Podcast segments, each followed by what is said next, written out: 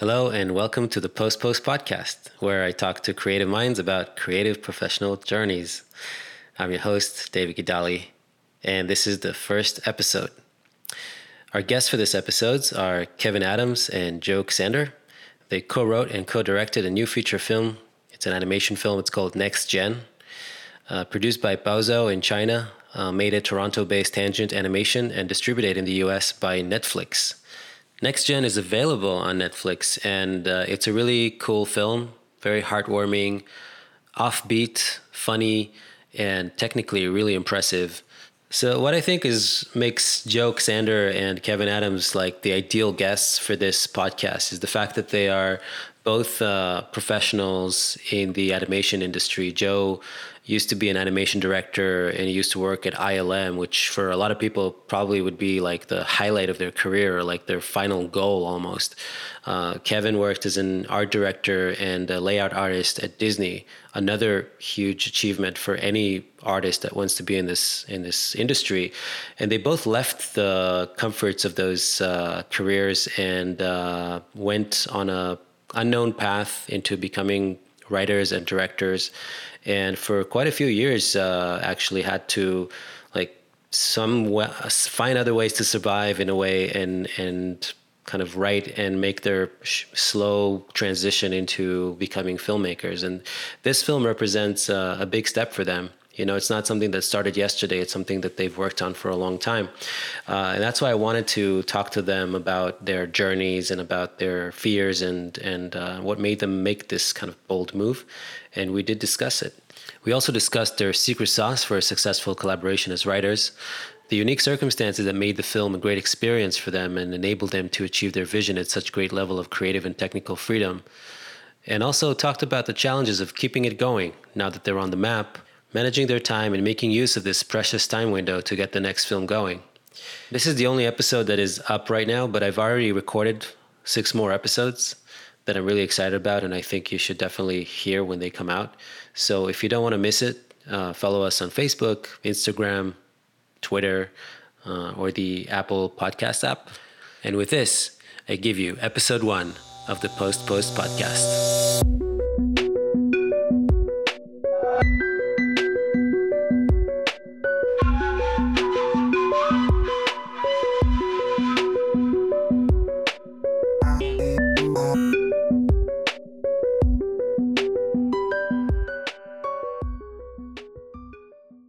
I'm Joe Ksander.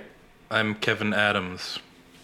And together we are Joe Ksander and Kevin Adams. Yeah, I'm the rhinoceros, and you're I'm the, the hip hop bottomist. Is it usually Joe first, Kevin second, or does it alternate? It's always Kevin first. It is, but only for alphabetical reasons. yeah, really. I have to make sure I say that contractually. Yeah. Gotcha. Okay, so there's no uh, leading man. Uh, no, like we, alpha, beta. We we are constantly struggling for uh, supremacy. but, That's good. But, but super passive aggressively. yeah. No, no, you go. No, no, it's fine. No, no, you go. Okay. Your idea was so much better. Yeah. But you know, let's consider. There's a thing again. you said that reminds me of a thing I said. Yeah, we did a writers' room today on the way out. Um, the first thing I said was, "Yeah, we won that." and I said, "It's not a competition, Kevin." But yes. but yes. It's like I remember your idea, which was so cool to do this and this and that. Dude, that was your idea. Yeah. Oh, was it? Yeah, it was good. No, it was a good idea. That actually did happen. Yeah, we we write back and forth on each other's stuff, and we have a tendency to start forgetting who did what. That's that, good. That's when you know it's working, really. Like yeah. if, it, if it holds up on its own. You feel like you own it, like you came up with it. Well, know, if you if you're holding onto it because you think you own it, then it then you don't know if it's because it's good or because I wrote it. Right. Um, and but once you get to the point where you sort of forget where the idea came from, but it still works, then it's a sign that it, that it's working, which is one reason why it's it's sort of it's fun to work together, but it also speeds things up. Right. Uh, because you can kind of go through a few iterations. Like if you get to the point you're like, oh, that's just a good idea, versus oh, like I'm precious. Yeah. It helps you avoid being precious. It's pretty rare to get to the end of something and go, oh, that was my section. There are a few occasionally, but most of the time it's like the first pass I write something, I try and get Joe to laugh, right? So occasionally I'll put something in there. Well, there's no way that can stay until the end, but Joe's gonna laugh out loud at that. And occasionally that stuff stays in. That's the stuff that is like, okay, I wrote that because I remember that piece. Right. Yeah. No, and it, that, I think we try to just make that clear that when we're working together, there's something, uh, if it's an idea or a, a script or whatever, that it's the, the best idea wins. Right. But the best idea, you know, may not come from you, may not come from us. Sometimes, you know, we'll get into conflict. Like he'll say one thing and I'll say a different thing, and they're kind of at odds. But then we sort of walk, work it through from base principles. Like, what are we trying to say? What's the truth of the scene or whatever? And then usually what we'll do is we'll figure out what's really going on. We'll come up with a third solution that's better that we wouldn't have come up with on either of our own. Gotcha. Do you ever find that uh, so, that an idea that, that is good, like you think it couldn't have been your idea, that's why you just assume it was the other person's idea, even though it might. Well, have we actually- mentioned that today. That the the key ingredients to being a good creative artist is uh, Yeah, crippling self doubt mixed with totally unearned, arrogant self uh, importance. yeah. So you flop back and forth between like that was the most genius idea in the world, and then going, oh shit, if I think it's genius, it must be horrible. Yeah, and there's a certain amount of like if you if you're really impressed with your own shit, sorry, if you're really impressed with your own stuff, Yeah, I can say shit. Um, okay. I based on our film, I'm sure you you know we're fine with that. Um, We'll bleep it like the dog thing. there you go. Yeah, um, yeah. If you're really impressed with your own stuff, then you don't get better. But if you only hate your own stuff, then you stop making things. Right. So there's got to be this like constant tension between like I'm not good enough or like yeah I am fucking awesome, and then uh, you know those kinds of things get you sort of let you Yeah. improve. The arrogance to just go ahead and do it because you have to do it to get better. Yeah, or even just assuming that your ideas are worth hearing. But Right. then the the paranoia that you have to go back and make sure you're doing better next time. So, you guys, uh, any news? Anything happened lately that is worth talking about? Because I mean, we haven't. Nothing in particular. No, We got this really. little thing out on on on yeah, it's on the internet, yeah, we got this internet video. internet video, Oh yeah, Yeah. an internet video called Next Gen Yeah. I saw it. I think on, on like Facebook. Ne- Netflix. So oh Netflix. Yeah. Yeah, Netflix. No, I think I saw a post about it on Facebook. Oh, okay. yeah, Yeah. Oh, you've been you've been watching my feed, have you? I, well, yeah, I couldn't help uh, but notice that you guys have something out. yeah, yeah. So uh, Uh, I watched it. It's great. Next gen. Um, like, especially I wanted like just to to like straight off the top, like the some of the uh, effect stuff, like the the you know the the um, electrical kind of craziness that's going on every time with those like futuristic weapons. It's just like mind blowing. It's really really well done. that was sort of one of the briefs we had from our producers, the the folks at Baozou, who you know put us on this project. Like we you know we wrote this thing ourselves with their you know with their input, but one of the things they told us early on is they, they showed us clips from uh, One Punch Man, like specifically for the visual effects, the VFX Yeah. in One Punch Man of like you know electricity arcing when you get punched into space, and they're like, "This is so cool," and we're like, "This is the movie you want to make?" Well, yeah, it's like so. They these it was when we were in China, and these two of the guys went up and they acted out the sequence, explaining to us, okay, and then the effect goes like this, and then he holds his sword backwards, and it looks like a ninja. They're just explaining a scene that was Right. in their head. We're going, oh yeah, we know that. That's the stuff we love. If that's what you're actually asking us to make, this is awesome. Yeah, because we got brought on this thing originally as writers, and the film was in a different state. It, it was a totally different subject matter. Same, basically the same character names. That was that was what what we kept. It kept. was a, it was a girl and a robot and a couple weird set pieces that they had liked. Like there was an idea of a night rainbow. There was an idea of Night Rainbow. yeah, that- it, it's like it's very specific. It's just an image and a, and a, Okay. a, a potentially like an emotional set piece. But the main thing was they had the idea of this a robot that has to delete memories and he's with a girl, but that was kind of the main core thing. Oh, I and see. we wrote from that based on. But on after that. talking to them and realizing the kinds of movies that they wanted to make, they grew up on. It's a it's a it's a team of like basically online comedy writers. Okay. Um, Baozou, Manhua, they're like a yeah like an online comedy, almost Oh, like I a- heard about. It. They also have a graphic novel or something like that, or a comic. No, they, well, they originally someone- started as an online comic site. So, like, you would submit comics, they would produce comics. That's where Oh. they got built their base, and that was like ten years ago. But then they've be, become like a, a media empire in in Yeah. uh, China. Like, they've got like a dozen online shows, a couple of TV shows. Their main character is this um, this talk show host called uh, Wang Nima, who's uh, got who wears a a radish head mask. Uh, because he's it's kind of a comedy bit, but it's also because the stuff he says gets him a little. It's a little bit um, edgy, so it gets him in trouble with the government and stuff sometimes. So um, so they, he wears a mask, but he's a really popular character. But that team, Baozou, always wanted to make a animated film. They always wanted to make features, Right. especially animation. Um, but you know, they're they grew up in a different place. They're a bunch of thirty year old Chinese uh, creatives. They grew up watching you know Evangelion and Macross and and you know Japanese horror, Right. things like that, and Chinese uh, folklore and stuff. So they had a really like open idea about the kinds of things they wanted to see in animation. They came to North America to work with American talent or Canadian talent. Uh, but as as you like to say, you know, it started out as a film. Yeah, it started out as a film where the climax was a dance off, right? And it was a, it, which is not inherently bad, but that's a, it sort of speaks to a different audience. And I think that yeah. in, in North America, there's a tendency to see animation as a uh, a, a genre rather than a medium. And, and, you know, like some people like Brad Bird are saying that no, it's not a genre, it's a medium, right? And you can tell different yeah. stories in it but there's you know there's a certain amount of risk aversion it's different and i can't compare it to another film i'm not sure how much money i want to put into distribution and that sort of shapes the t- type of films that people make 'cause- he- here in like here in the states or here in North America. Yeah, totally. but these guys they had um, they're a little bit fearless and it's like okay we don't care if it's a little bit outside the box just make it what it wants to be Yeah, and it's very. I mean, watching it was it was very clear that you had a lot of like kind of free reign to to do things. You have a, a cursing like you know dog that who knows what they're saying. I mean, I, I could only oh, imagine. we know. You know, you do you have an uh, unbeeped version of that? we have eight hours of michael pena just being a, a swear aficionado A swear smith. You Yeah. have to release it at some point, right? I mean, you have to cut it back in, and I think and- I think not. no. I think I think people are happy to fill that gap in. Yeah. You know, they- that way the, the the bad words are happening in your head, not not on. Well, I think the thing too is the bleeps allowed us to actually fake some things. So some of the stuff underneath the bleeps might not totally make sense because we were able to we were able to craft things that made you think of bad words, but it's mostly in your head. and some of it's like a rhythm joke, like you know Yeah. how much how long the bleep is versus how long the non bleep is, and we experiment with that a little bit. Yeah.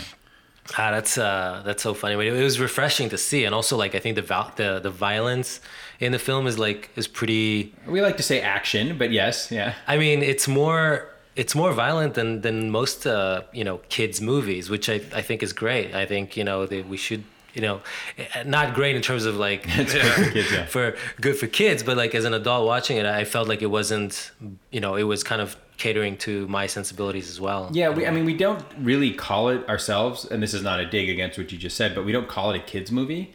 Yeah. We, we think it is a broadly entertaining movie, and it's edgy for animation, but Right. like it's not that edgy. Like you know, Spider-Man: Homecoming is rated PG-13, right? So it's not it's not that much more edgy than like an Ant-Man or a Spider-Man. But, because it's animation, it sort of has the patina. People think, oh, it's for kids. I'm like, That is- for kids the way it's for it's kids for kids the way Star Wars is for kids. Right, exactly. I mean, it, I shouldn't have said kids film, but it's the um, um, in in in the like if if you put it in compare it to other animated films like that came you know in, in recent years, or just the perception of animation that that you know that we have uh, because of how Hollywood is creating, you know, because of those you know. Uh, rules that Hollywood has kind of set down for for films like that. This is a this kind of rebels a bit against those rules and, and sort of stands out as something unique and, and, and interesting and, and definitely kind of feels like it's not another kind of uh, part of the same pipeline. It's it's different. It's it brings something new to the table, which I think is really cool. And Netflix, I think, also is, is taking a, a you know an interesting kind of bold move. You know, putting it out there they- and saying, well, so Netflix came on when we were about seventy percent through production, and normally on a film, and we're we're um, used to that process. But normally, when that uh, usually distributor comes on at that point, they're like, "Oh, here's the list of changes that you need to make," and, w- and we were thinking, "Oh yeah, there's for sure." We put in a bunch of stuff we know that's going to get cut out, but Netflix was like, "No, we know we're kind of okay to embrace that this is strange," and they gave us notes, but largely they were making the same film we were. And then even then they said you know if you don't do any of these we're still okay. But you know we'll give you this the notes because they have experienced filmmakers. And it's kind of unprecedented that they would say you don't have to do it. I know we bought this for all this money and everything but um, you don't have to change it if you don't want to. "Oh wow, that was kind of like really nice. between that uh, that freedom and this Baozou not having the North American preconceptions, you got to make a film that we would never have thought the system would allow us to ever make. Yeah, and we got to make exactly what we got to make exactly what we uh, what we wanted to make. I mean, there's always concessions to make during production because things are expensive and slow or whatever. But there's a um, uh, we we got lucky in that like you know we wrote and worked with our producers. We wrote this and we directed it to be the film that we wanted to see. Right. Um, thinking that there are other people who share our tastes, and it looks like there are. Like we're, the audience is really responding well to it, even though it doesn't have some of the trappings of, an, or, or rather, it does have the trappings of an animated film that you might see. But we keep in the film keep changing the expectation. We keep sort of trying to surprise the audience and keep going further or exploring ideas that don't, don't normally get explain, explored. Yeah, Yeah. We, we did sort of know that coming into it, the audience, that especially in North America, but other places as well, people would expect a certain thing. So we kept doing a thing where we'd give them a little bit of what they expected, and then we change the equation. So even with the fights, for example, the first one is a very standard Hollywood action movie fight Car mm-hmm. chase. car Right. chase. But the second one is a three minute uncut shot. The third one is a is a conversation that just happens to be a fight, and the fourth one is a big over the top anime thing. Yeah. That at the same time as the you know the emotional climax of the movie as well. But it's sort of changing those expectations, knowing what the audience is sort of thinking, and also like we put a lot more into the cinematography than kids would normally appreciate, knowing that it had to pay off in the end. Yeah. And a lot more into the character work, knowing that that would have to pay off with some real emotion too. And those things were not necessary. I probably could have, if it was really for that younger audience, I probably could have put more jokes and kept people equally as entertained. But we put we put a lot of work in and threw out a lot of jokes in favor of the stuff that we knew would earn the emotional ending. Yeah, I mean, I could tell those uh, camera moves. I mean, I noticed the oneers and and the you know that that was something that really stood out. Is like, wow, these guys like really kind of spent a lot of time planning this out very carefully, very specifically. Like, this is uh, you know probably some of the best action scenes I've seen. I think you know I, I was kind of you know noting it as I was watching. Is this is really impressive. There's a lot of stuff happening, a lot of uh, uh, cool just cool choreography and, and camera movements and and uh, of course the visuals also like the colors I think in this film are, are really great really great and crazy and, and very it's just a lot of it you know just color everywhere and and There's used lot in a very interesting kind of um, flavorful way I don't know how to even That's a, that's it. a It's shout out for Patty Hicks right there. That film Yeah, the one when we we started off, Patty Hicks was our our producer. intrepid producer, but she's like, ah, it's very brown. She- we had we had the color keys. Uh, we had an amazing production designer, Craig Sellars, who's like a concept artist for Guardians of the Galaxy. And Oh, wow. Marwin Call he just did and things like that. But so we had printouts of his color keys, and we were definitely going for like a '70s kind of neo noir, kind of French Connection or Dog Day Afternoon kind of vibe, which Right. is fairly brown. Excuse me, right into the mic. it's the beers it's the Can- beers. can we say we were Yeah, drinking beers yeah, uh, fam- family thing. But uh, but so Craig had done these amazing concept paintings, but they did have a very like '70s sort of feel to them. And then you print them out, you put them on the wall, sort of see the whole film. I think like 25% of that was the printer as well, but yeah, to, to be honest, like it, it was like just you know because there's a subtlety, and it, I think we didn't do a cartoon palette. Um, and not that there's anything wrong with cartoon palette, but we just wanted to stand out. We can't compete with Disney. We, we have a fifth of their budget. Right. Um, so we can't compete with them. We don't want to look like cheap Disney. Um, and those guys are all super talented and they have great technology and great artists. But we had to be smart and do something that they wouldn't do. Not that they couldn't do, but that they wouldn't do. And part of it was like embracing the embracing the film grain and the and the '70s stylings and the the architecture and putting a we put a lot of care into like you know we would shoot things like you would shoot a seven thing, 70s neo noir like dog day afternoon. Really long lenses through crowds and then we would warp the lens like the anamorphic lens and we would put the actual lens flares that would fit on that lens.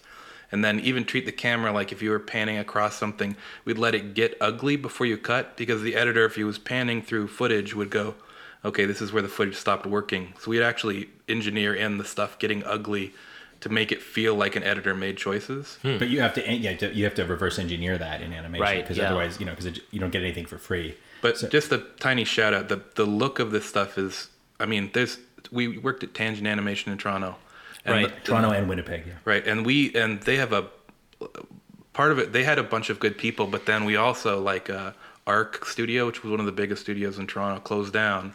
And right I, I've, and there was a bunch of guys there that I've been trying to get to come. The truth is, when we started this movie, we didn't have like a crew. We had, we had engaged Tangent Animation, which was Jeff Bell's company, um, and they you know they just finished a small film, like an Argentinian film, um, and Spanish, wasn't it? or Spanish, yeah, Spanish film. Um, and then uh, you know, and I think you had like 20 people in a you know in a place that you know smaller than your apartment, and um, and you know they were super talented. We knew Jeff. Jeff is a um, worked on Nine. We worked on Nine Right. That guy's a freaking super genius, which is the reason we went there. Yeah, um, but there was not a lot of people in town because Arc Animation was the big shop, and they had everybody sort of locked up. And we went and visited all of our friends there, um, including our editor Matt Aarons, our art director Richard Chen. Yeah, and I, Um, I you called him over the years, right? Like I call him up. Yeah, he called Richard a Same, bunch I called times. Richard up all the time, but some of the others as well. Like I was at DreamWorks, call him up. Hey guys, you want to come down? Because I know that those guys could own any studio they walked into, but they just love the Blue Jays and like their that's their home, right? Yeah. So there's this core group of like creative guys that could like work anywhere in the world because there's a big animation community. So the guys who rise to the top are totally world class, but you'd never get them right because they have a cushy job there. And then this place closed down, and we got to skim every one of the best guys. Wow. into Yeah, the guys, guys and girls, like we just we, we got really lucky when Arc went bankrupt, and it's But that we're was not- a while ago, right? How long ago was two that? years ago, right? So Yeah. in fact, we had visited them to kind of recruit them. We just, we had Mm. actually gone up to get Craig, who's who lives in Toronto as well, and he he he he signed on, which was great. But then we went to Arc to try to entice some of these people, and they're like, "Ah, it sounds great, guys, but we've got this gig, and they're doing, you know, they're doing, you know." They're good projects. It's not, you know, it's not anything exciting. But on paper, who are we? Like we were friends with these guys, but our film, it's Chinese money. It just didn't look like a, a safe deal. Since you told me I can swear that yeah, we look shit on paper. I Yeah. think is the equation. Yeah, But let me ask you this: Is this normal for directors to be like looking at like actually handpicking their animation No, I- team? I, don't know. I think we just because we know those guys, and it's not. It wasn't. It was a tiny budget, right? So we got to kind of do what we got to do. When that Yeah. company closed down, it was a Friday afternoon. It was like a, like a two month, two or three months later. We were in Burbank on editorial. Um, Arc goes bankrupt, and then we get a text from Richard Chen, um, and just in the middle of a conversation, Kevin leans forward and looks on his phone, phone and he's like, "The fuck you say?" and, and, and Richard had said, "I think Arc just went bankrupt." Wow. He had like shown up at work and the you know there were chains on the door and and all that. So that was a Friday. Sunday we were on a plane to Toronto. On Monday we were in a pub pitching the film with concept art to to the artist. to the artists and and we just like and a lot because they're friends of ours, people we knew. That was helpful, but also I think they saw uh, uh, Craig's amazing concept paintings. Um, the story was something they don't get to do in animation very often. And by that point, it was already greenlit. You had the budget to start working. we were working. We were Okay, we you were were cutting already the movie. working. We were like like three months away from going to CG production or something. Yeah, Oh, I and I, think the thing is too, like before we got there, we were definitely small. Well, so I say on paper, we're we're first time directors, Chinese money, and original script does not look enticing to anybody. Right. And then you go to my friend's studio, who Jeff, who it looked kind of small, right? So it didn't look tremendously appetizing to artists that are going to come in and go, oh, this is a big, great. No, this is like a pretty r- rinky-dink operation. That's Plus, they use uh, Terrible. uh, Sorry, Jeff. yeah, sorry, no, Jeff. Yeah, yeah, he, they he, he- Jeff not, knows, not rinky-dink, awesome, but but tight. but small. Yeah, and they use proprietary. It's not. They use open source software called Blender to do, Oh, to do the animation and cycles to render, which is not. It can be a challenge recruiting people because who are people are experienced in Maya or whatever. course, yeah, it's, they're it's, it's a bit of a challenge for recruiting. So it's not that it looked bad. It's just like it's it's a risk, right? And Yeah. you're asking artists to come take a risk. But so there's a bunch of faith in getting people. But on top of that, you're saying like, you know, is that normal for directors? Uh, at this scale, nothing is normal. It's just whatever it takes to get it done. Yeah. And it's it was it's one of the the things that was great about it. In fact, is that Jeff is fearless. Um, and the way that he does his stuff. In fact, normally one of the big parts of the process is you'll do storyboards, then you do a complexity pass saying, okay, I have this much money. What is realistic? And you start cutting stuff or simplifying sets or reducing character count. that And, and Jeff actually said, "No, don't do that." And I'm like, "What?" And he's like, "No, we'll, we'll, we can make it work. I'll figure it out." Because the guy is relentlessly uh, positive and creative. Yeah. And he's like, "No, I'll give you all everything that you want until you ask until you ask me to stop and start taking it out." aggressively collaborative. yeah, exactly. Wow. Yeah. That's really But- nice. but so it- he owns Tangent. He, yeah, he's he's the the Yeah. founder and I think I think he's co-owner and, and founder of Tangent.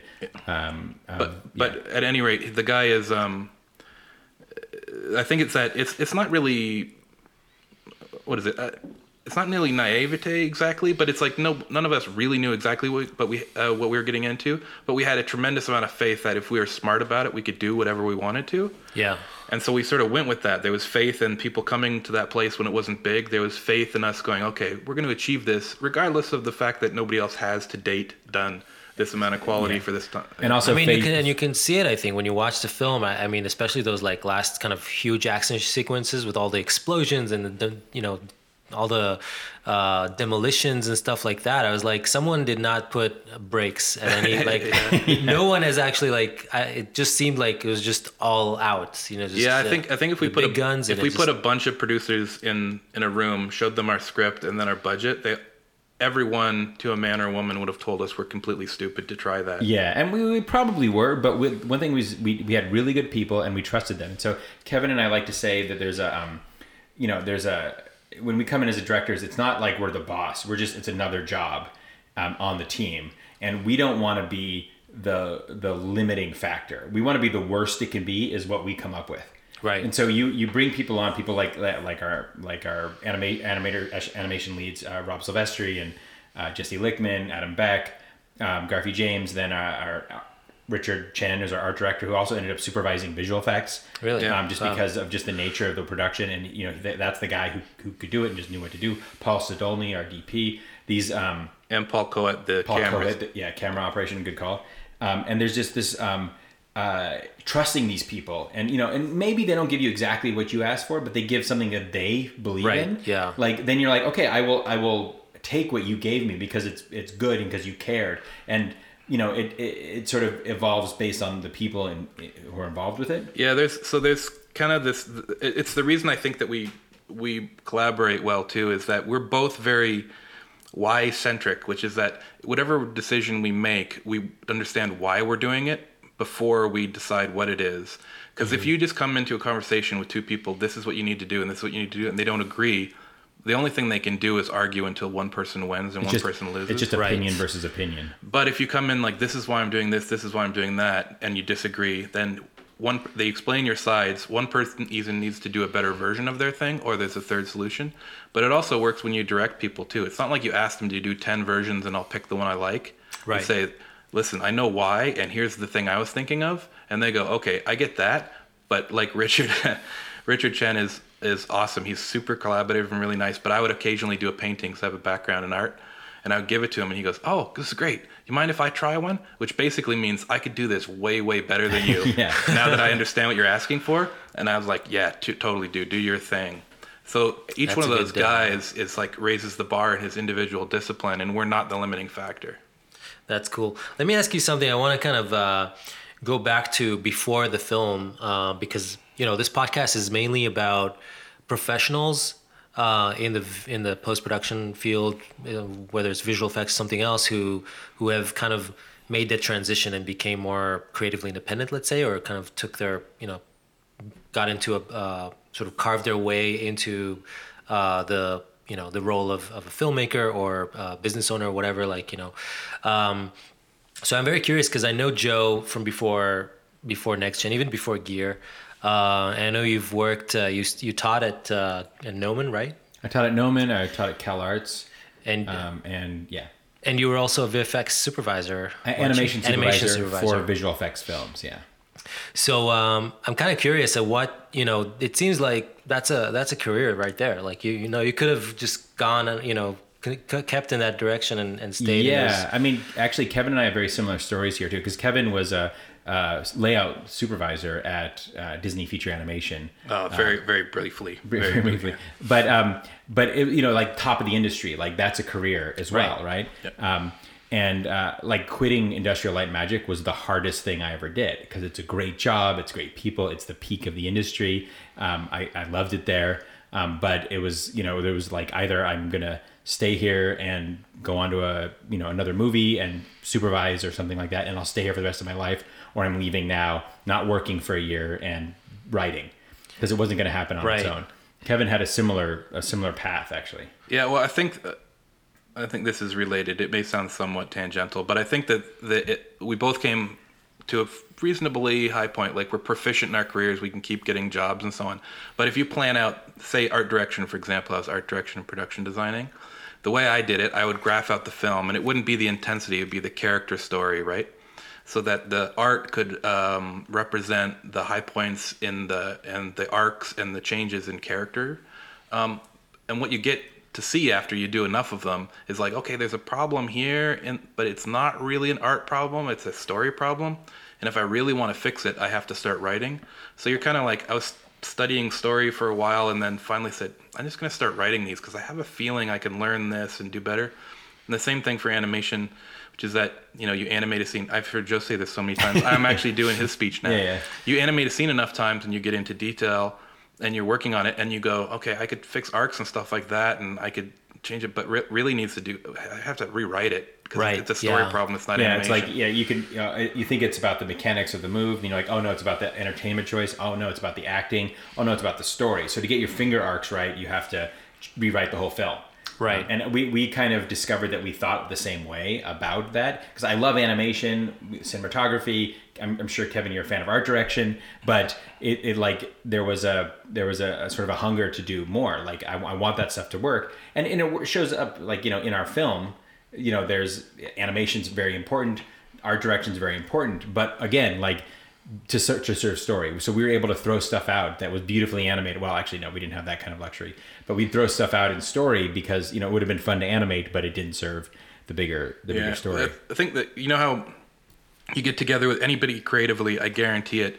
Especially in the industry, you'll get together with your friends on the weekend. And you go, "Oh God, we should do this. We're going to do a short," and it lasts for about a day and a half, maybe a little bit longer, and then it just never goes anywhere.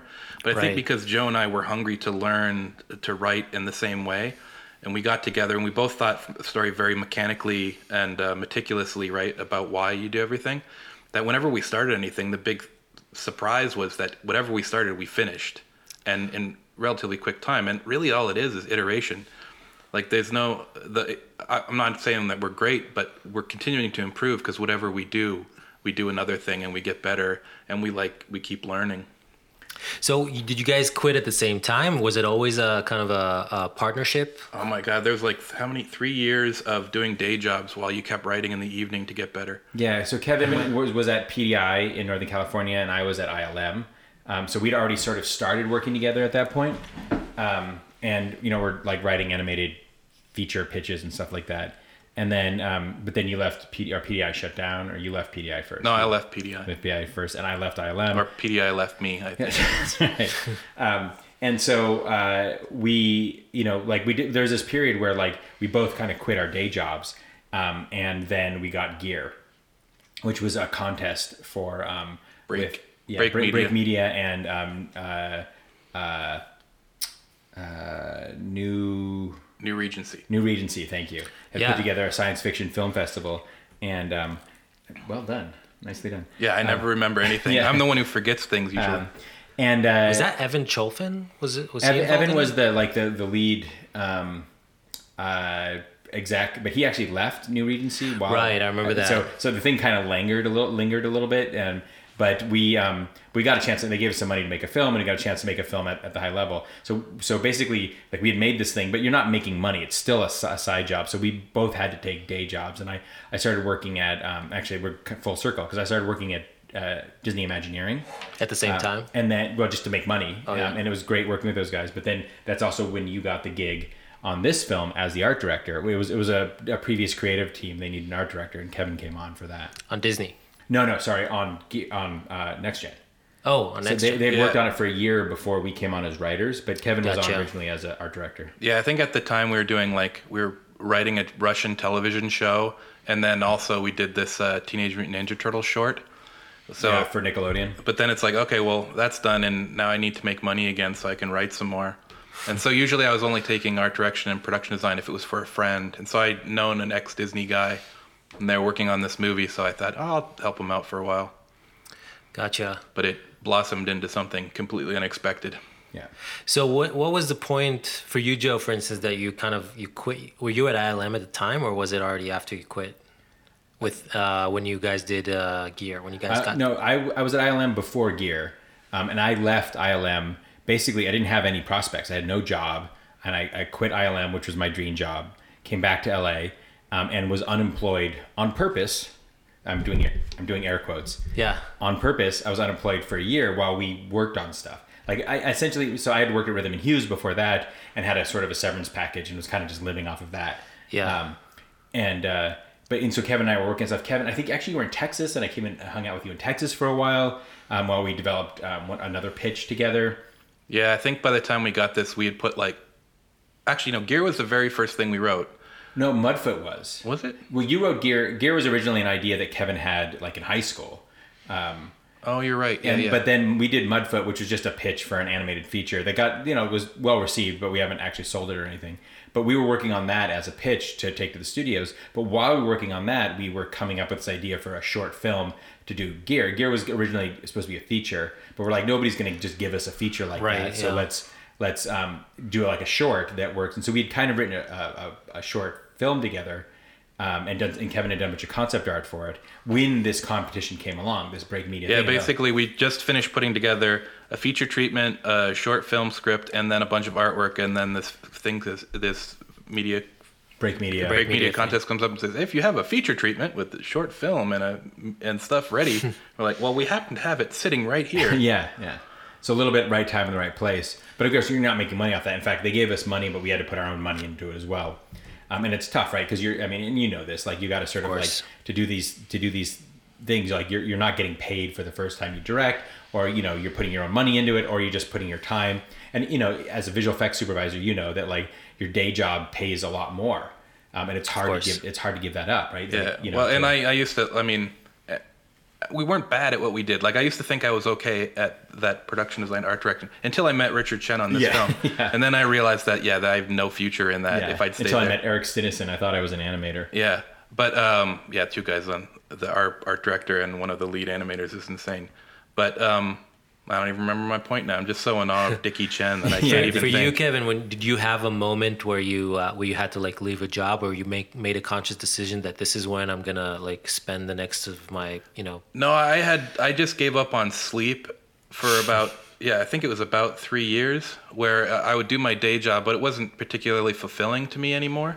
And so it's like, no, you know what? I'm gonna keep. I'm gonna actually chase this. This is what I want to do. So the, the problem is, I think my original point was we're reasonably good at what we're doing. So not only are you identified as that job, when people think of you, they don't think of you as a writer. So you kind of have to go to brand new people Right. that think of you in a new way. But also, it's like I'm getting a job offer to do that, and can I really turn that down to to, to practice? Because what I really need to do is not take that job and practice so that I can make what I want to do my day job. right? And did you turn down jobs? Um, largely, I didn't. I just doubled up. I just worked on it. At some point, you know, I think there was a when I stopped. I think it was after I stopped PDI. I can't remember. There was a gap between two projects that ended up being like about two months, Yeah. which turned out to be exactly the right amount of time I needed to do the visual effects and and the uh, shoot for gear. Gotcha. So I did like not go seeking a job for a little bit um, until. It's funny how it is sometimes. It's like you know things align somehow. You you're about to make a short, and then your job somehow stops. Yeah, I think that becomes a sort of priority. Like if you're freelance, then you know your your day job um, is finding other jobs. Right. And once you've got a few, they keep coming, right? So, but at some point, you just say, you know what, I'm not going to say yes, or I'm not going to pick up the phone for a while, and that's hard to do because you're so desperate for work. And we, you know, we've all worked in this industry for so long, and it's just getting a job. You know, you got to got to work at ILM, or you got to work at Disney. It's a big deal, and now you're saying no. And it's weird, and your inst- every instinct in your body is screaming against that. Right. Um, but priorities change. And if you get a chance to do a film you always wanted to do, even if you're not making money off of it, you can kind of carve a. Carve Actually, you know. I stand corrected. I do remember that. Remember, um, was it Frog Prince? Is that what it was called? uh, Princess and the Frog. Princess and the Frog. I got a call up from Disney because they're going back to 2D, and that's where I started, right in 2D layout, Yeah. drawing the stuff. And so they called me up and asked me to go back, and uh, I think that was when we, I, was, I had actually started doing more writing. And I was like, yeah, you know what? I don't think I want to. I know that would pay really well. And they're like, no, man, you got to be humble and come back. It's like, nah, you know, F, I'm not going to do that. Yeah, I'm definitely not humble. Yeah, I just like I I, I know I, I love 2D animation. I have I'd love it to stay alive as well, but um, I'm not going to drop you know th- this thing that I'm trying to chase to step back because it did really did feel like a step back. So that felt at that point kind of like you've made a, a transition in, in a way. You don't longer you no longer see yourself as a as a 2D you know concept artist or, or storyboard artist or whatever, and now you you are you know Kevin the writer or Kevin the writer director potentially. Yeah, I think I mean I don't know if it. You can tell me. If it's Well, he, he actually had that written on his um, baby's uh, his, his, as a as onesie as a child. It said Kevin the writer director. Yeah, I, I liked. I, I think even when you were at Disney, you were thinking of yourself as a filmmaker. Yeah, I, I so when I very very first started, it was when DreamWorks first started, uh, like just opened up, and I actually got In the late 1900s. yeah. Oh, so that's I'm I'm super old. I was a baby at the time. yeah, so I, I, I, I got an offer to go there to be an animator or Disney to be a layout artist. And, you know, because I'm super smart, I thought, oh, layout gets to touch more of the film. So I'll be a better filmmaker if I go there. Oh, Because then that'll maybe let me, you know, direct one day. Which was, layout is kind of the 2D animation equivalent of cinematography or camera operation. But it is- it it requires is- a tremendous amount of drawing. yeah, and it is, Yeah. and is rarely ever the path to directing.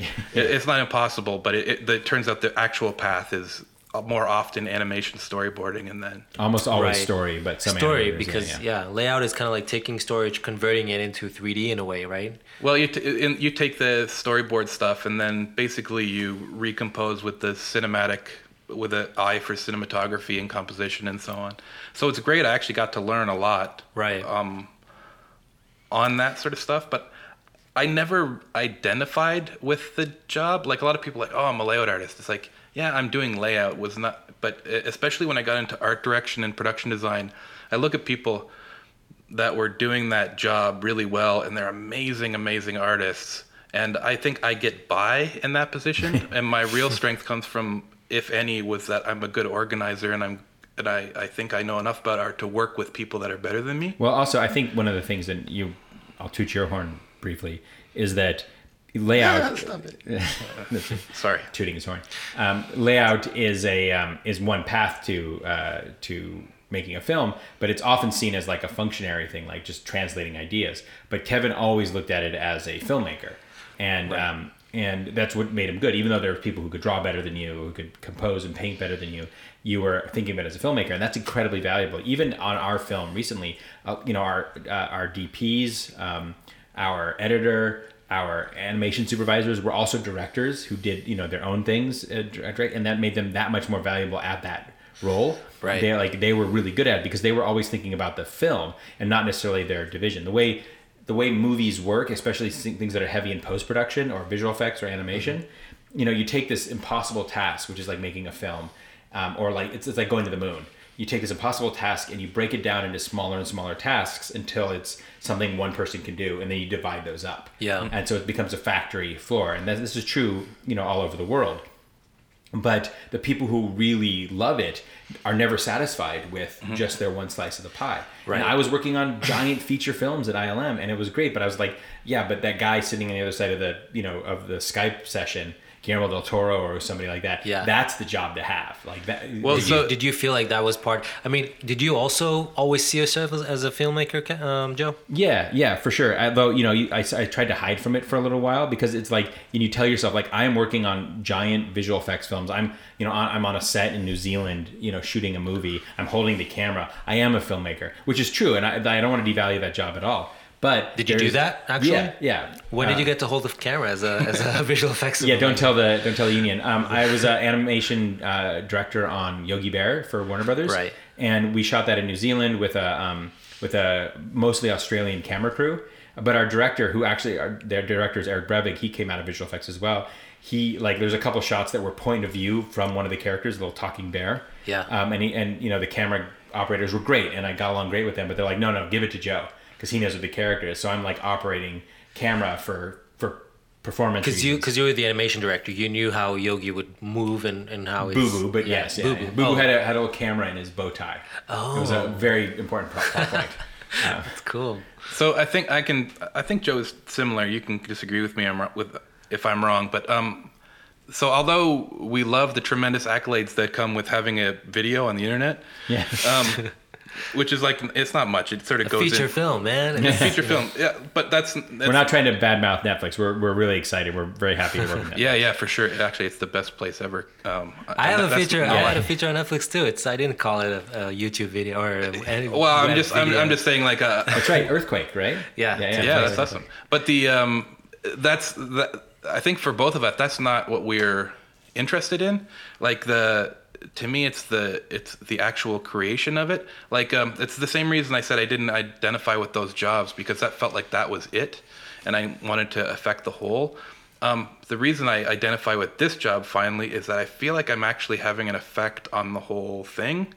And it's not that I'm, you know, I need to be in charge or anything like that, but this is the place where I feel like I can have the best, you know, place, the best place to embrace the entire thing and affect the outcome in the best positive way. And it's that that I I love. Like I would go back and do that if it didn't come out on the internet uh, and and for the accolades, right? Like I would be doing that and working super hard um, as long as I could pay my bills. And so it's like, yeah, that finally feels like a home that I want to explore. I just want them to give yeah. me another chance to do more of it, right?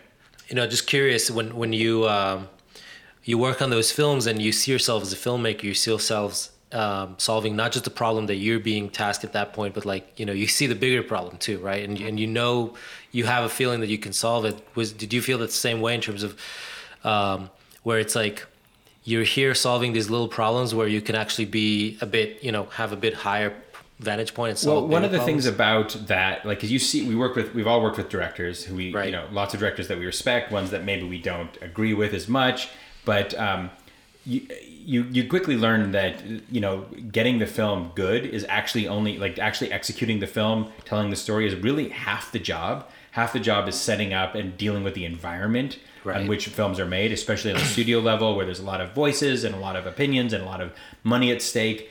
And uh, we just sort of we, we kind of we thought we knew we, we what we were doing. We're pretty sure we knew what we were doing. We just want a chance to prove it. Right. um, because there may be you know may, you know like given given the opportunity to make you know some some film in a studio system maybe we you know could do it but the i'll just act against you or, or whatever and we just we got lucky on this film that we did get to make our film tell the tell the kind of story we wanted to tell which is not something you always get to do on a first film Yeah, and I think for I think the really thing is because you get to this position because you feel like you can do it.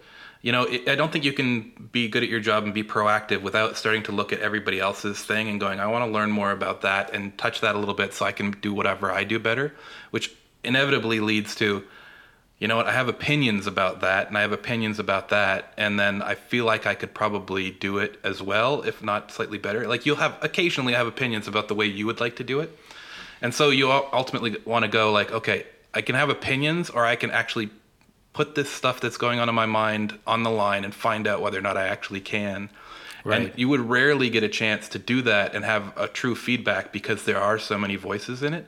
But this one, for good or bad, is really, really pretty much what we set out it's to us make. yeah So it's like if it works, then okay, well, that's stuff we can learn from, and the stuff that doesn't work, because I mean it's not universally received too. We really made some moms mad some places. yeah So, but like that's a, there's stuff to learn from that as well, right? So it's like okay, I have at least one to one feedback from what I've created to how it's being received, and that's all I can really ask for. So if I can learn that stuff, then and it's good enough that I get a chance to do it again, then the next one's going to be better, hopefully. That's cool. I was wondering. Um, I was gonna ask. I had a few questions kind of popping up, and now you like you took me out of my uh, balance.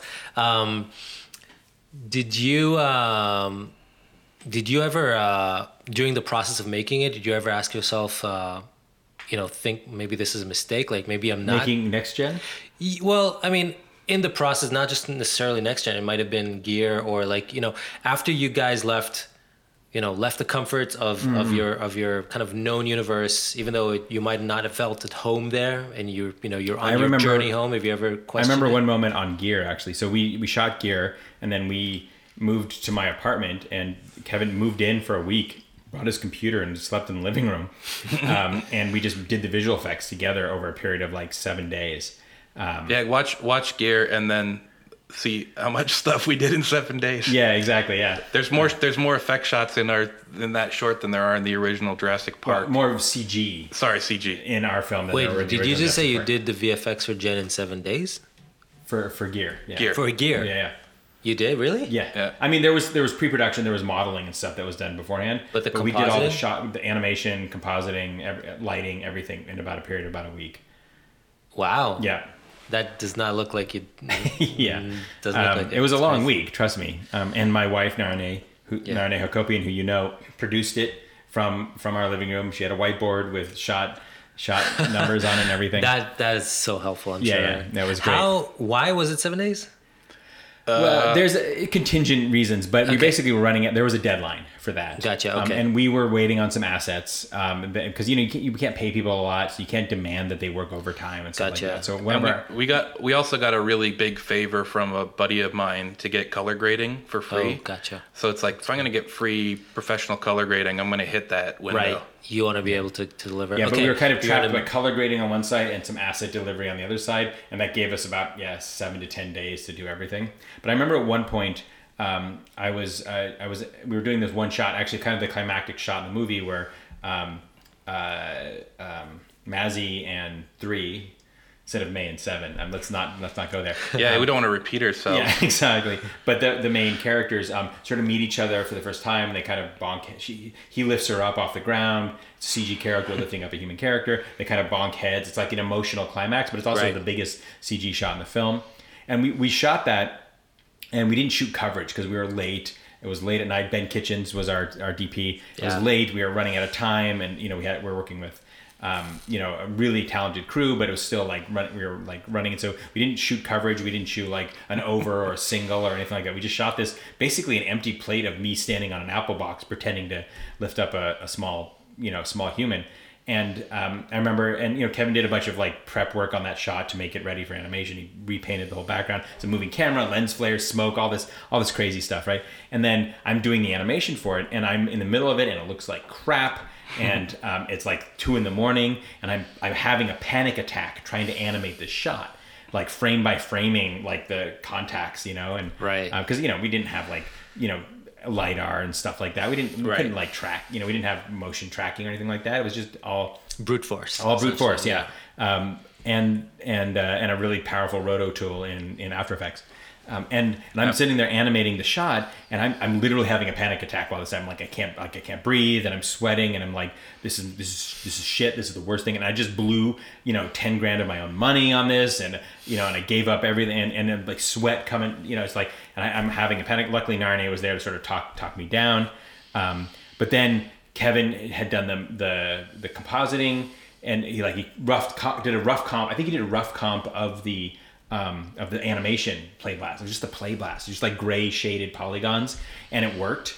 And and I was like, oh shit. And it went from like uh, the, like the worst shot in the movie to the like emotional climax of the movie. Like and it and it clicked. It wasn't just a shot anymore. We were telling the story we meant to tell. And then like the process, it looked ugly. It looked like crap until it looked amazing. Right, right at the end. And I'm not patting ourselves on the back. It's just like it was. It became something more than I had intended or that we had intended. Well, it's that it's that part of the process, right? The uh, abject fear of failure versus uh, so the abject fear of failure is when you're in the middle of it, going, "Oh shit, what the hell did I do?" I made And- terrible life choices. Right, and then the the uh, the arrogance is when you're done. It's like, "Oh, that turned out," and then the next thing you don't know how to do, you go, "Yeah, I'll do that." Yeah. and then you repeat. yeah. Repeat the panic, There's the sweat panic. the- I what was it? I was in my daughter's school the other day, and there was a Mark Twain. I thought it was all original everything, but apparently I've been paraphrasing Mark Twain, which was. Um, I hope, it's Mark Twain. At any rate, there's some quote to the effect of somebody asks you if you can do something, say yes sir, and then get busy learning how to do it. Right. Well, that's uh, I mean, that's pretty. That's kind of fake it till you make it. Right. You know, the the mentality. Uh, and when you did have that panic attack, did you think about like those life choices, or like why or why did I just leave ILM? I could have exactly like i left ilm where i was animating giant robots right like so it's like and, and now i'm doing it but i'm not getting paid for it and uh, you know living out of our two bedroom apartment and you know there's like this sense of like this was a terrible choice But it's Um, an interesting thing that you mentioned specifically working on a shot in post production, which is what you would have done anyway. Yeah. If you had stayed there. And it's like I thought I got into directing, so I didn't have to animate. Like I'm, and, and they're like pixel fucking, and I'm like, like at yeah, two in the morning. I'm like, why am I doing this? And a friend of ours, a great friend of ours, had just had a, a announcement in the trade. He got a um, uh, like a movie development deal. Um, and it was like in the trade that day, and here I am like doing doing fucking pixel by frame by frame. Here I'm back in the I'm back in the grind. match exactly match moving, right? Like, and and I was like, this this was terrible. This was a terrible decision. But in a way, it is actually proof that you did the right decision because ideally you wouldn't have been sitting there doing that effect if you had, you know, just directed it. You know, you could have handed off to someone else. And did you guys do the visual? Did you guys actually ha- uh, hands-on do some work on uh, next gen yourself? Yeah, yeah. Kevin storyboarded uh, half the film, or re reboarded about half the film. Yeah, we, we work in because we do a little bit of everything. I'm not saying we do it good, but we do uh, everything from writing all the way through to animation, and we could probably even light and composite poorly and do effects. Well, yeah, you're, you're a compositor and you're a matte painter, and I'm an animator and a camera guy, and But because between the two of us, anyway, we can, you know, at least be roughly comfortable in every part of the process, all the way, Right. all the way through to the end. We'll use whatever tools are most effective to communicate the the idea. So if it's best uh, redone, re- rewriting, that's fine. It's like I'm trying to explain this, but God, if I just boarded it really tight, then it would be fine. And then occasionally too, I, I got proficient in animating in Photoshop. Yeah. Because occasionally it's like I'm gonna just frame by frame animate some visual effects so that they can match them, right? Um, they got really proficient in the end, but it was it became a, a good tool to just sit down and do but whatever because needs of, to be because done. of the budget, we ended up doing stuff. You just sometimes it's like they, they you run out of artist time, and the only way to do it is to come in on the weekend and just do it yourself. So I animated a couple shots. I, I I worked. I did a lot of camera animation in that in that movie. You boarded big chunks of the movie, reboarded. Um, the uh, title sequence, Kevin like basically art directed. Well, Richard art directed, but you Yeah. you cut that thing together. You designed that um, you know, just just by hand, you know, just the way you would have done in grad school. Because at that point, I was I stopped being precious about like like if I have to move polygons, I'll move polygons. I wasn't precious about it. We knew the opportunity, so That's cool. And I mean, today, do you guys feel like you're uh, past the hoop? I mean, are you guys ever thinking of going back to ILM, or, or like you know, does that, does that thought ever cross your mind? The hope the hope is that we don't have to because this is way more fun. yeah, Um, even with like the the panic attacks and there's uh, just new stresses, right? And it, you're basically working as hard or harder. In fact, I think you work harder the Yeah. further you go. Yeah.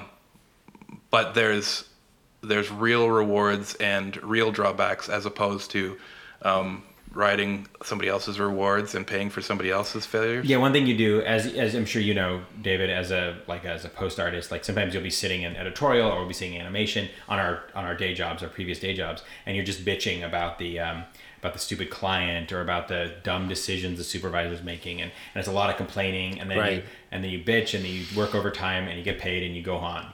And and you know on the other side of that, you know, like it's a, just a different picture, right? Like you like oh, so now I have like it's up to me. Like I can't just complain. I can complain about how tough it is, but it's up to me to make it work. Right. And um, and I'm not saying that that's better or worse, but it does put uh, you know it's a different weight. You know, like it, like if you don't like it, make it better. Um, and there's nobody stopping you. Yeah, I'd rather fail of my, you know, uh, uh, try my best and fail than um, work on something else and do my best job on something I know that, or, or that, and, and not have it be my fault. My fault, like yeah, pay for somebody else's problems, or even like have to do an equation that I don't know how to do well because it's not my idea. Yeah, like I d- directing with somebody else's ideas. Yeah. Yeah, that was all very sloppy. But I think the thing is, it's, He'll- dir- he'll it's, dir- it. it's It'll- direct feedback. Yeah, can you edit me Right. to sound smart? Now I know the film just came out, so it's kind of early to tell, but like there's this kind of conception some people I'm sure have about making your first feature, especially if it's distributed and people are gonna watch it and stuff. That like once you once it's out there, everything is fine. Your career yeah, is yeah. like you know it's just you know it's uh, No, it- it's- basically, you're unemployed, and and you can't get any work based on your demo reel yet. So right. Is that is that how it feels right now? Well, we got we did get a little bit lucky in that there was a kind of a big press event a few months before the movie came out, a leak um, about the movie getting sold at Cannes, um, which in some ways was great for us personally because like we got some um, I don't know like drive by uh, PR because of that. People are like, who are these guys and why did the people pay so much for this For the record, when he said leak, he didn't uh, make air quotes. leak? no, it was a leak. It was like I, I, I we don't know where it came from. Okay. that wasn't part of an official announcement. Um, there was an article in Deadline or Hollywood Reporter about the movie getting sold at Cannes to Netflix for a lot of money. Um, But that was that was decidedly not planned. Yeah, it was definitely not planned, and but we did personally benefit from that because suddenly people are interested in who these guys are, and you know we're we're the same people we were before that, and we were trying to get meetings before that, but now we're getting those meetings, and because there's a huge hunger out there in Hollywood for content and for directors. But when they say there's a hunger for directors, it's not just anybody who can direct; it's somebody who's directed and shown that they, Yes. Nobody wants to take a risk. Nobody wants to hire down. Everybody wants to hire up. So these Right. guys, you know, on their on paper now have made something that somebody was interested in, paid a lot of money for. So suddenly people are looking to us, even looking at stuff we had pitched before, now has interest because because of this. We realize that there's a bit of an artificial kind of hype to that, but we're not dummies. We're you know we're definitely going to take advantage of that. That being said, they don't pay you until you're greenlit, right? Right. So are you guys at the at the situation right now where you you already have something you're kind of racing towards, or like trying to like you know get yourself through the door on some I- projects and Yeah, I think our thing is we want to diversify as much as possible. Like we have, we can't help it. We, people, somebody will say something and it'll go, "Oh, that makes me think of a story," or I'll read half of a book and then the other half doesn't turn out the way I want. And it goes, "Damn, this is the way it should have gone." Yeah. So we're constantly writing stuff anyway. It might just be one pages or paragraphs. So we have a couple scripts. We're just finishing up another spec right now for a thing that's kind of on brand to what we just did. But at the same time, we're taking meetings around town, and we found incredible creative partners in Baozou Benoit and Netflix. Yeah. And if we can find something to work with those guys on, just because it is such a fertile, awesome place to like do something unfettered, you know, that um, yeah, if we can find something, that'd be great. But really, it's like, you know, we're putting a bunch of irons and a bunch of fires, and we have no idea if any of them. It could be none. It could be four or five of them. But we're gonna try and like do that because the the real goal is we just want more chances to get better. Do you guys have a conversation about like between the two of you, you know, our film's about to come out, we better get, you know, our ducks in order, make sure we have a, you know, a few scripts kind of in a good shape and stuff. Yeah, about halfway through the film, we started writing another script because there was some interest in it. Actually, it was a feature treatment for gear. Oh. Um, and then um, it's like, yeah, there's no way we can be writing this while we're doing this. It's way too much work. Yeah, when we had done some work beforehand that were kind of taken off the shelves now because people are interested in those ideas. Um, and then, but like Kevin said, there's also just like a lot of pitches and like. But yeah, so like professionally, we did sort of put a little package together, even over just the last couple of weeks, knowing that this thing was coming out. Um, but you know, people have been really great. Like they they kind of like they kind of don't care if they've seen the movie or not. They just want to meet us. That- Right. Well, you know, it's half and half. There's a lot of people Yeah. where they do just say, "Oh, you got this bot and it it went online." Okay, that you fi- I know, if you can finish something and they bought it for a certain amount of money, that takes away some of my risk aversion. We're willing to talk to you about things in that same ballpark area. But the other half are like that same conversation, but you can tell in the back of their heads are going, "Yeah, but we'll watch your movie in a couple days and decide for sure whether for or not sure. we'll call Exactly. you back." I think it's pretty 50-50 actually. That's a good a good measure of it. That's interesting. But And- I, I, I totally get it, right? Like it's a business, and it, it, it shapes the type of things that are made. It shapes uh, who gets to make them, and so on. But uh, like you watch it long enough, at first you're like, yeah, it sucks because there's so many great people out there. It's like I know that half the people that worked on our film could do an amazing film if you let them direct it, right? But it it kind of sucks. There's just not always the opportunities. Yeah. So you, your film just came out like last weekend, didn't it? Friday night, yeah, or Friday midnight, yeah. So pretty much like less than a week ago, essentially. Yeah. How has it been since then? You guys uh, start getting some feedback. Do you know any anything about viewership on Netflix? Well, or- Netflix is pretty close to the vest with their viewership. Um, they don't share that information, but we've been told that they are extremely happy with the results. Um, it's meeting and somewhat exceeding expectations, um, which is good. We don't really know because you know it's not in the theaters, but Yeah, and it's still early days. We did find out today that we're tra- we're tracking exceedingly well in Japan, Latin America, and Russia. of yeah. all So yeah, we're, Really? we're, we're we're delivering as expected, as they projected um, in most places, except for yeah Japan, Latin America, and Russia, where it's exceeding expectations, which is great.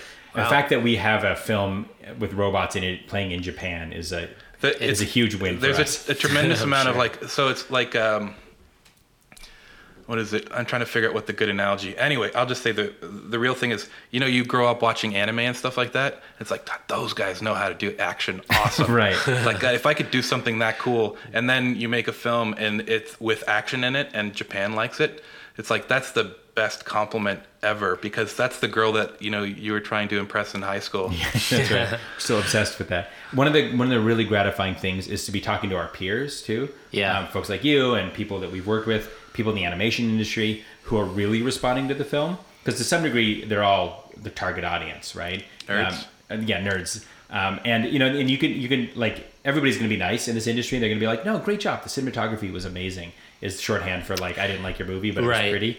But there's also uh, so so. But we've been getting like authentic, like holy crap, guys, that's amazing. And and it's it's it's flattering and a little bit heartwarming and it's somewhat embarrassing, but it's also gratifying because those are are the people that we're kind of making it for. So I'm glad that audiences are finding it. Right. Especially, I think there's a there's a, a swath of sort of marginalized people who really respond to the movie because of you know our nature of our character. She's she's you know she's a bit of an outsider, and people who are outsiders respond, but also people in the animation industry who are just really embracing it because it's the kind of thing that everybody wants to do, and none of us get it often don't often get a chance to do it. It might it might show my cynical side, but I tend to trust people who give me criticism more or more directly than I would somebody who gives me a compliment. Because Right. a compliment can be, you know, oh they're trying to be nice to you, or they feel like maybe there's something they can get, or that they have to do it because of their job or something.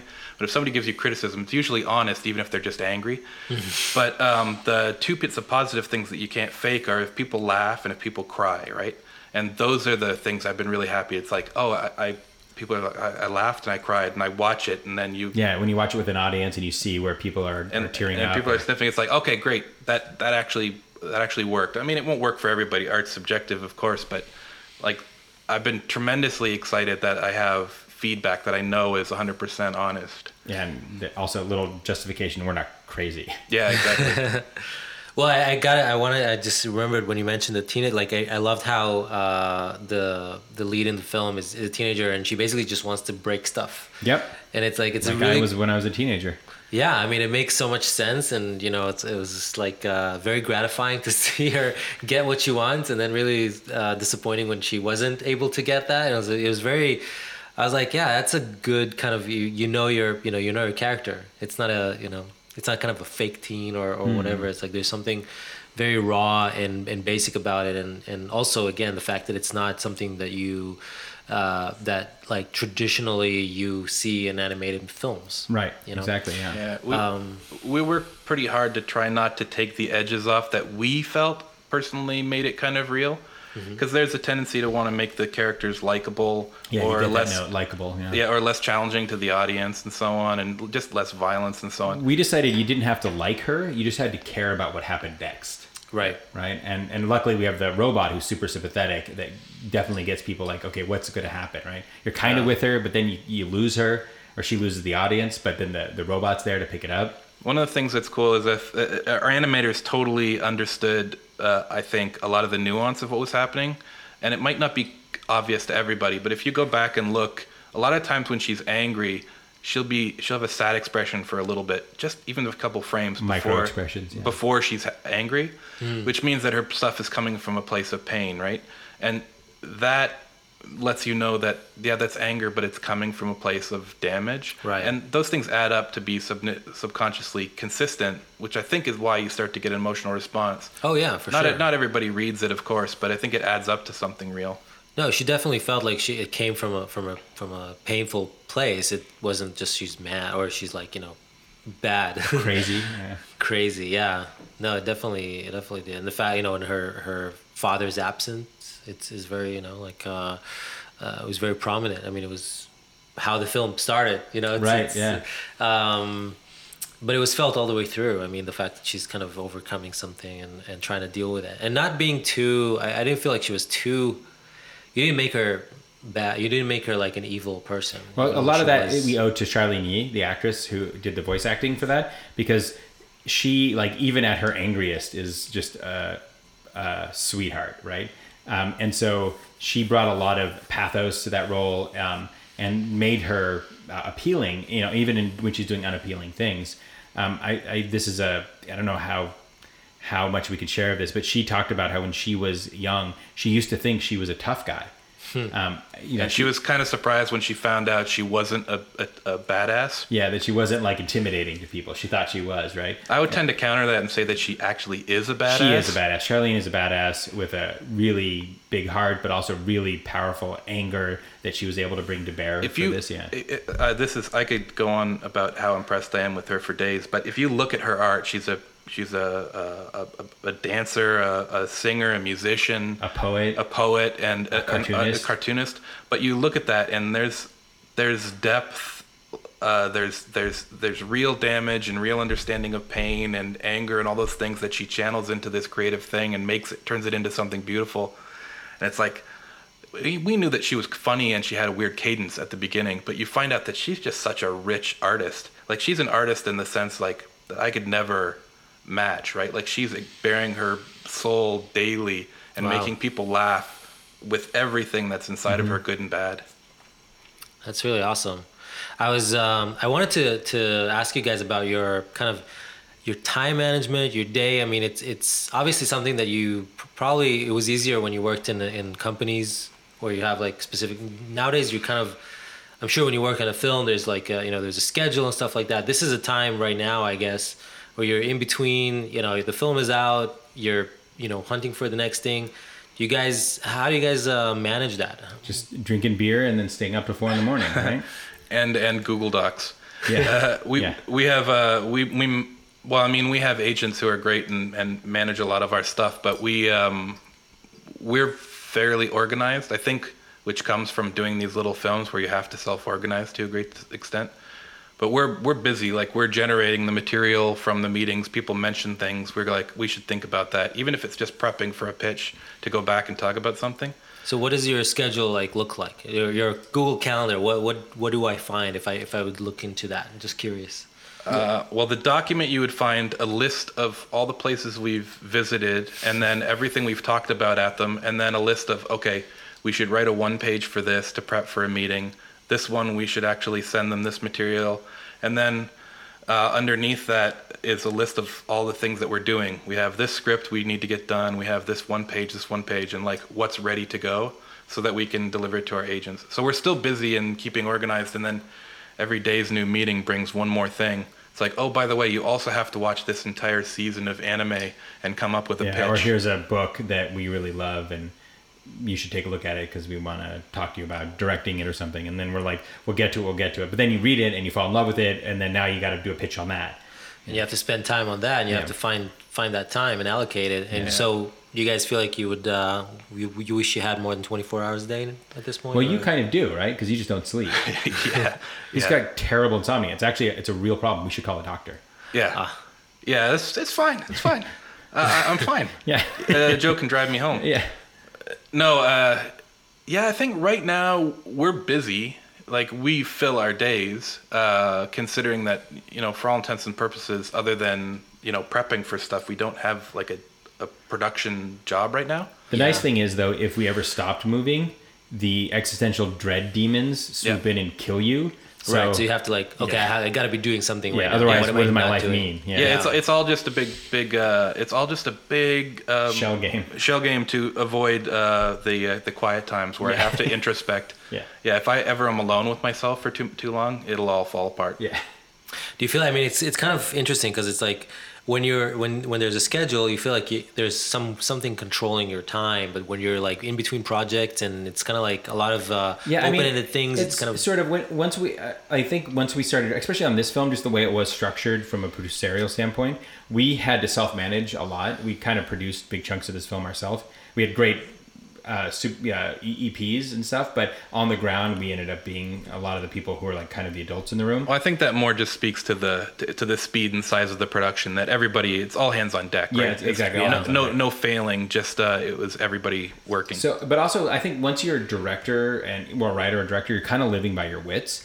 Like Right. we, we say this to ourselves when you get notes from um, from your execs or whatever, and they're not good or they fuck up the movie, um, and but you do them and the movie doesn't work. You can't say, "Well, I, I did what you ask." Like it's no excuse. If you do what they ask and it doesn't work, it's still on you, right? Gotcha. So, um, and this is kind of tangential, but like you know, schedules are kind of like that. That you you have to just be responsible and like, what's what do I have to do to get this movie done? If that means being disciplined, I'll be disciplined. We don't like to. I don't have to worry about. I don't like to worry about the budget. But if we have to to get the movie done, we will.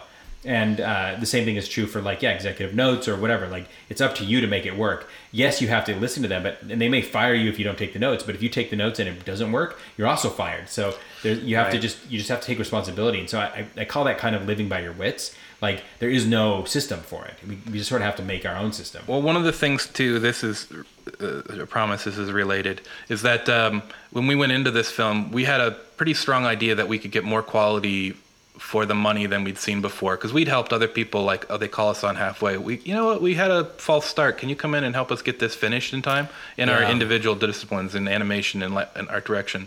So there's some of those methodologies, but largely it's, it's just looking at the entire thing. So when we go in, we look at the production. We don't just want to do something nice and then, you know, fight really hard with the production staff to get what we want. It's like, no, we want to know specifically how much time and how much money we have so we can pick the coolest thing to do in that time and that so that all of our quality is on the screen and like 2 pixels off the end of it it ends. So we've spent all of our money on specifically what's on screen. And that means that we do have like a interest in the production stuff. We have to to get this quality, and it's sort of a holistic thing. Like that's why we we loved um, working with Patty Hicks early on because she's a freaking genius. But not only that, she's a great. She understands a lot of stuff, but that she also understands the art. Right? Right. She doesn't let it stop at one place and then and you know divide into camps of art versus production. Yeah, she was a great producer because she would guide us and she would point us and aim us, and we never knew we were being produced. Right? She was Wow, really good cool. about just like putting us like like, wouldn't you like to step down this path? We're like, yeah, we'd love to, and we just dig down. And, and people like that are rare, which is why you know trying to get the team that you work together well with, getting them back together is, a, is one of the one of our big goals. Is Yeah, like- and in fact, when uh, so Patty was mostly the LA side, and when we when we lost her later on, it's not that the other guys weren't uh, good, but it's like you feel that loss of like, yeah, I feel like damn, she was actually really good, and you kind of don't miss it as much until it was until it was yeah, until you know, yeah, you didn't know how much she did until she was because she's a big wig over at Warner Brothers now. So. Do you feel like you guys had to like uh, take that role though? Like to you know, for instance, you know, this whole thing about uh, getting the be- the most bang for your buck and making sure you're on top of things and stuff. That's something that I felt, you know, when I when I was directing my feature, was also something that I I felt like okay, this is my opportunity to, to prove that you can do more for this budget. But then I didn't, I wasn't involved as much in the visual effects process, so there's a lot of like places where I just wasn't there to be able to do that. Did you guys have to step in and, and take it, or sort of we got lucky in that like our creative leads were amazing and we could like if we were not available at some point the, the, the schedule gets so fast that we can't even do lighting reviews anymore because they just got to get the shots out. It's all just render time. It's hard renders. But we had paul Sidoni and richard chen to pick up that slack. So when we trusted them so when it landed on their shoulders we were okay. Yeah, so it's not like- stuff that we would have liked to and there's anxiety in like not having your hands on it. But if you have somebody in that position who can take care of it for you and you can trust that does take a load off Well, the thing is, those guys too were so good that it's not like you know we have one bar, and then if it falls past us, it gets to Richard Chen. It's like no, their bar is actually as high, often higher yeah. probably higher than ours, and most of what we would be like uh, commenting on is like, does that really? I think this we could improve the story point here. Right. So it might be something. Yeah, that was on, the only notes we ever gave those guys was like, oh, we just missed a story point or missed an idea, and that was a matter of just schedule. Like they were not available at the time that you know we had to communicate that story point, so something got done without their, and it was like had they known it, they would have made that decision as well. Yeah, so uh, so you know, on any other film, it would have been massively anxiety anxiety making to like let that stuff go and be in the art director's hands. Not that you wouldn't trust them, but you'd be like, that's a lot of trust to put the look of your uh, film completely in those people's hands. But it's like, Right. shit, I can't do it better than that dude. And if I have a difference of opinion artistically, more often than not, it's going to be different but not better. Yeah. So- or like if it is a story thing, they were always happy to accommodate, and that way you're only fixing the things you need to and not holding on to everything out of fear. Right? So, so the point of the film where it did go out of our hands and into theirs, and it was it was a we, we were totally happy to do it. That would normally be a massive failure in the system where shit falls apart, but in ours it was like completely seamless, and we're like because we had titans at every level to Yeah. pick up the slack. Yeah. Right. What what made you guys have to, you know, kind of uh, give give that up at that schedule. point? They Just, schedule. just schedule and timing, and talked about that complexity pass earlier. There was some, you know, complex uh, production issues that we didn't want to cause damage to the film, so we just found creative ways to work around those limitations. Yeah. I see.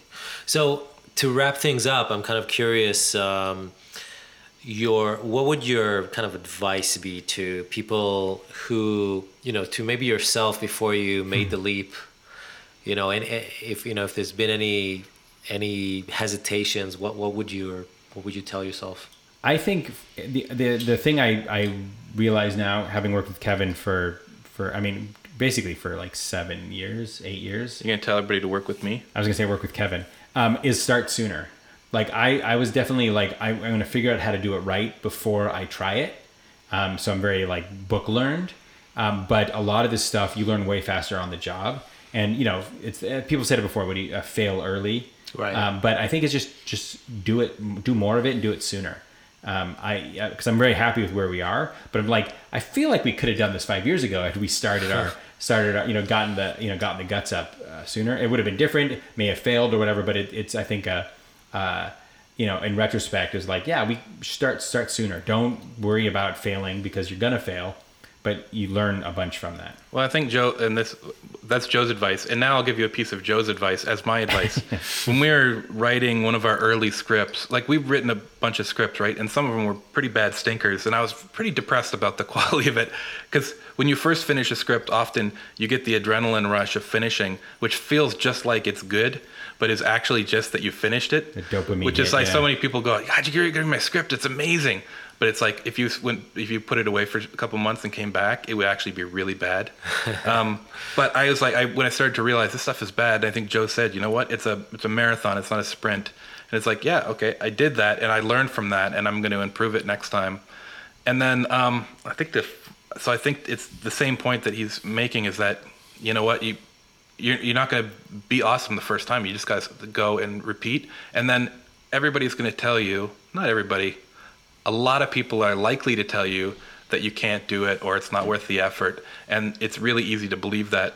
The very final story I'll share is Olivia Howe, who is the EP on this project, told us just last weekend, and I was kind of amazed that she did something in the neighborhood of 172 PowerPoint presentations to try and get funding for this film. Wow. And she got two takers, which means that she did a she had 170 Failures. 170 failures And before she, to and she didn't stop.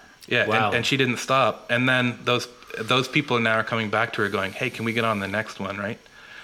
So it's like she's not going to take "I'm wrong" from anybody. She's going to figure it out, and she's going to go with it. And that that's hard to do. That takes a you have to be almost insane, yeah. or just tremendously uh, relentlessly positive, right? Right. But And confident with your own kind of abilities. yeah, I would. I would try. If people tell you you're wrong and you try and you fail, then I would still try again. Yeah. because everything you try makes you better. I think I would say what you what you guys said early on was kind of, kind of really, uh, you know, kind of resonated with me. Is is you said you were doing something professionally. You were at the top of your game, working for the biggest companies on the biggest films, but you didn't feel home. You didn't feel like that the the job that you were doing was, uh, fulf- you know, was was uh, fulfilling your potential in a way. And I think that's uh, that's a big kind of takeaway that uh, I feel a lot of people who have made that transition and and uh, and started, you know, in, in one place and ended up in another. It's just you feel it. You feel it like very early on. You feel like you you can do, but you know, you you have the potential to do that, and uh, and you just want to prove to yourself that you can. And I think that's a, a big takeaway that I have. Yeah. Well, we've been talking for twenty for one hour and twenty three minutes. Right on. That's uh, This has been great, impressive. David. Thank you so much. Thank you guys. I really appreciate it. I mean, coming out here, I know you guys drove more than an hour. To, Battled to get traffic here from the and- west side. Yeah. Yeah. Uh, It's I okay. It's the first time I've been on the west side in, in like a decade. So Well, thank you so much, and uh, you know, good luck with uh, with everything. thank you. Thanks, Dave. Yep. Thank you. Thanks for listening to this episode of the Post Post Podcast. I'm going to include links to Joe and Kevin's uh, feature film and also short film gear um, at the SoundCloud page of this episode and the blog page of this episode as well. As I mentioned before, I also have already recorded six other episodes and I'm very excited to share them with you.